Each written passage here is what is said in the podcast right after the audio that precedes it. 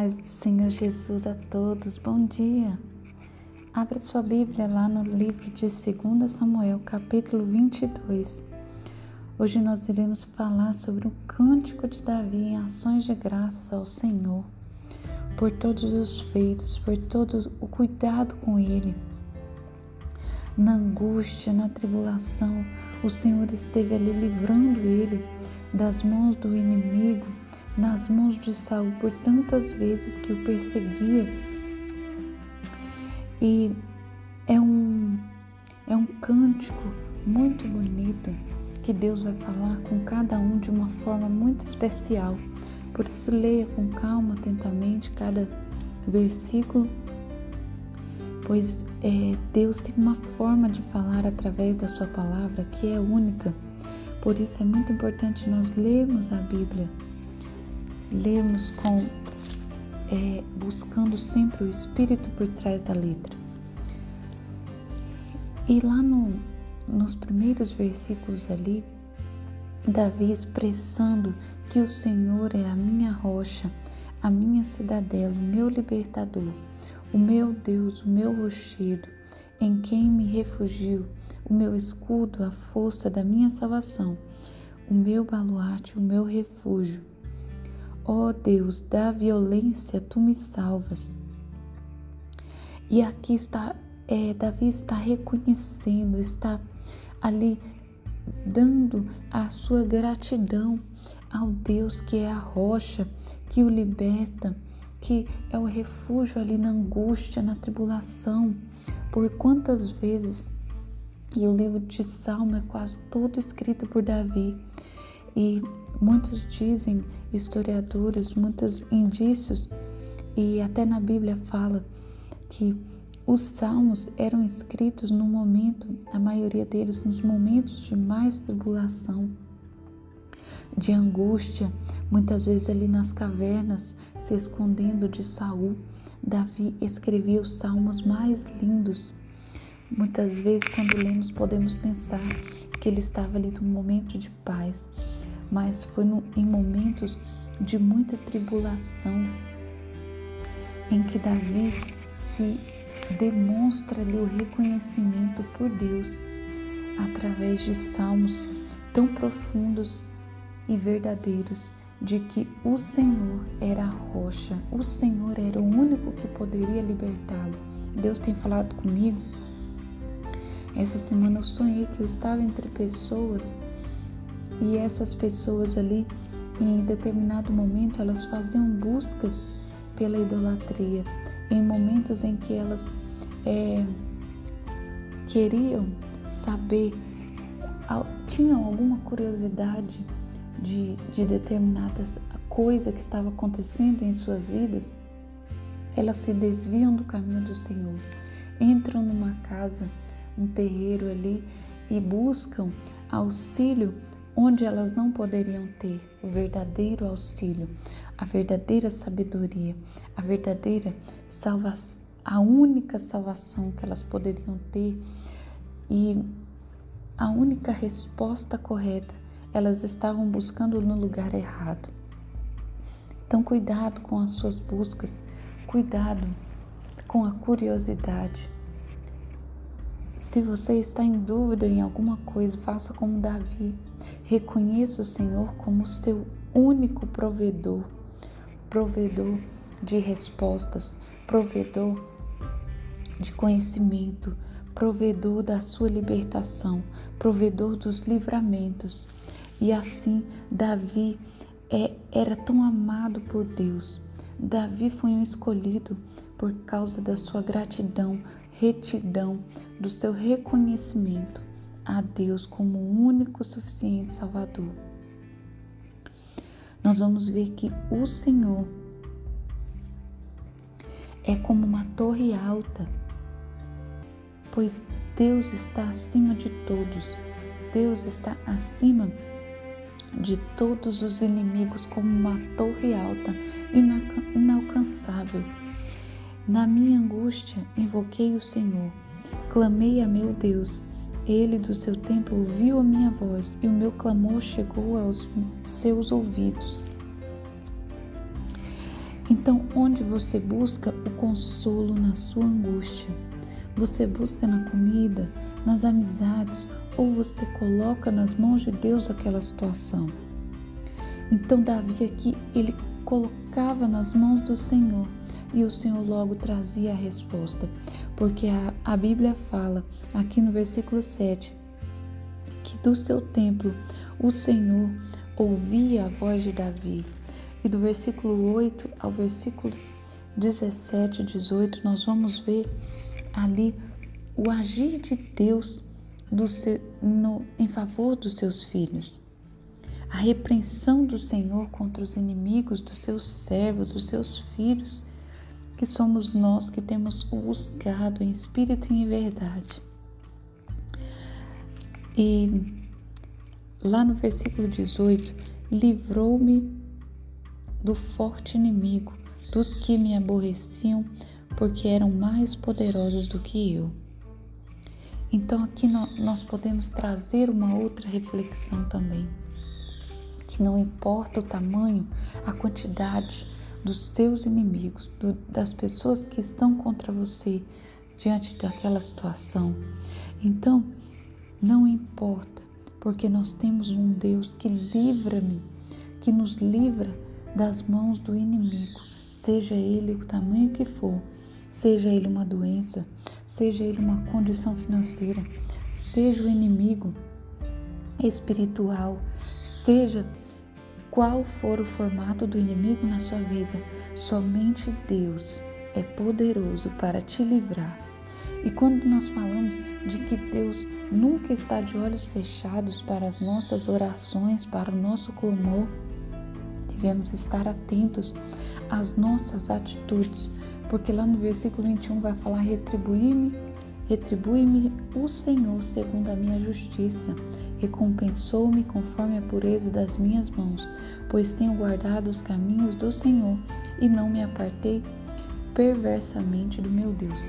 Então nós temos que é, nos atentar sobre as nossas orações, se elas estão sendo ouvidas se eu estou andando retamente nos caminhos do Senhor, eu não estou indo para a igreja somente na Santa Ceia, eu estou buscando o Senhor verdadeiramente com as minhas ações, no tratar com as pessoas, em tudo eu busco colocar é, os princípios do Senhor na minha vida. Os princípios que a palavra diz, eu aplico na minha vida para andar em retidão, para viver uma vida é, buscando agradar a Deus e não ao homem. Então, se isso não está acontecendo, ou se eu estou ocultando pecados, então nós devemos fazer uma leitura lá do capítulo, lá de, do livro de Isaías, capítulo 59, versículo 2, que vai falar sobre o impedimento. Por que, que Deus não escuta as nossas orações? Diz assim a palavra do Senhor: Mas as vossas iniquidades fazem separação entre vós e o vosso Deus, e os vossos pecados encobrem o seu rosto de vós, para que vos não ouça. Então nós devemos estar atentos se há algo que nós não estamos nos arrependendo perante o Senhor. Davi, quando cometeu o pecado com Batseba, ele tenta encobrir, ele não leva o Senhor. E o Senhor é não que o Senhor não estivesse vendo ele, mas naquele momento em que ele não se arrependeu, Deus envia o profeta Natan. Pois ali Davi teria que se arrepender, senão Deus não agiria, agiria com misericórdia.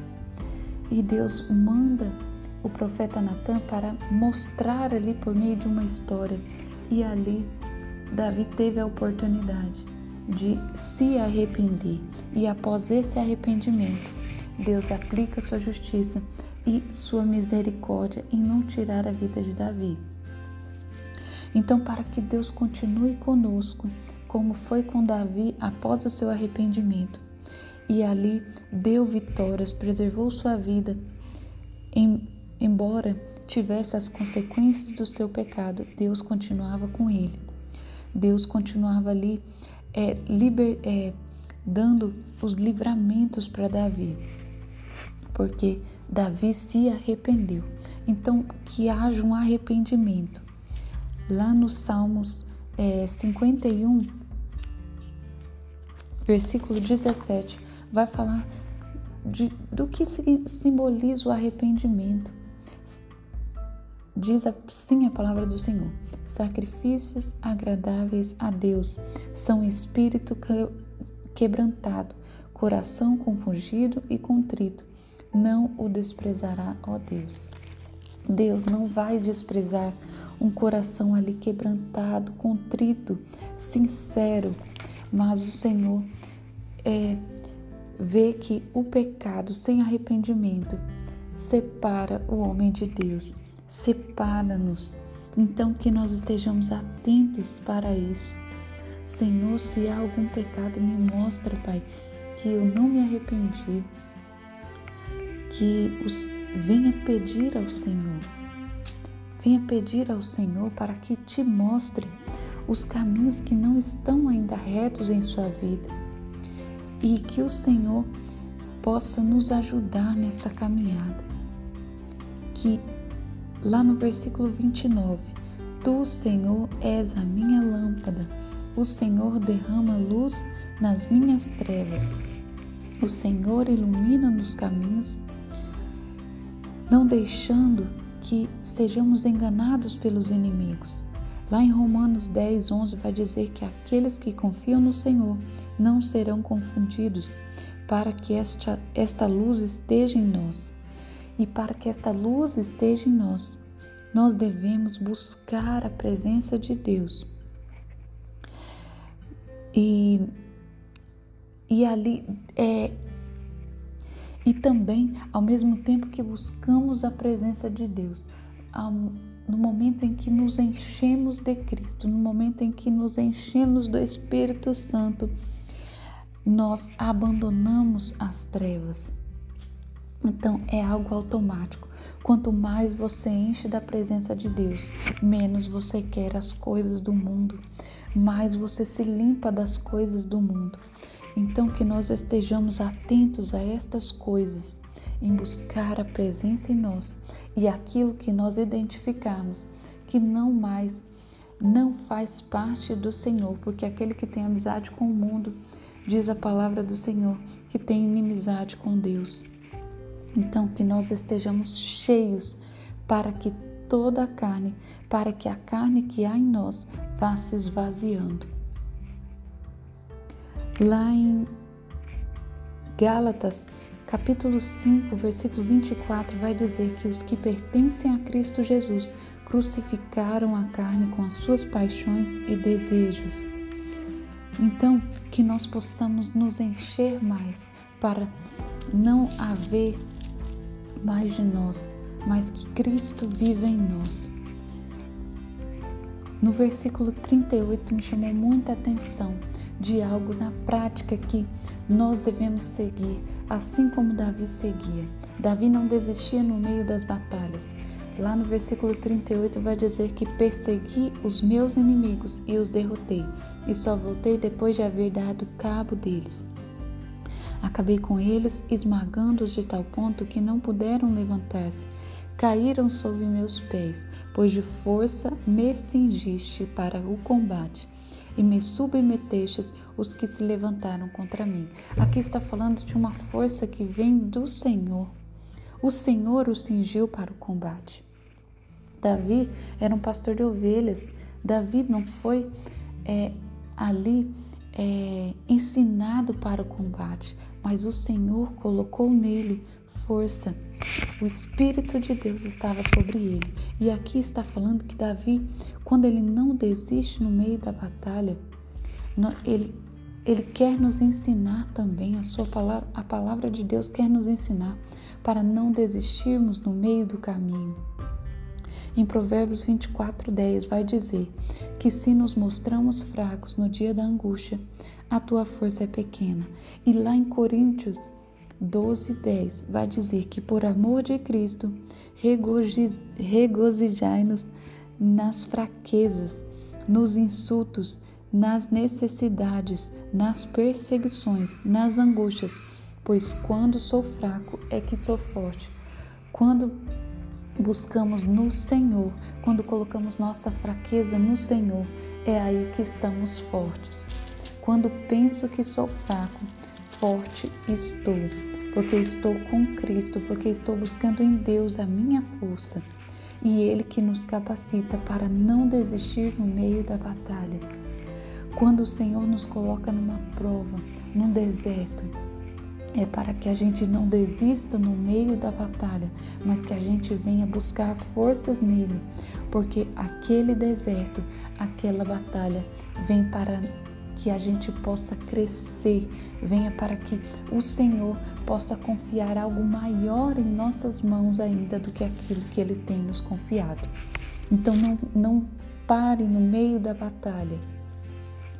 Vive o Senhor, bendita seja minha rocha, exaltado seja o meu Deus, a rocha da minha salvação.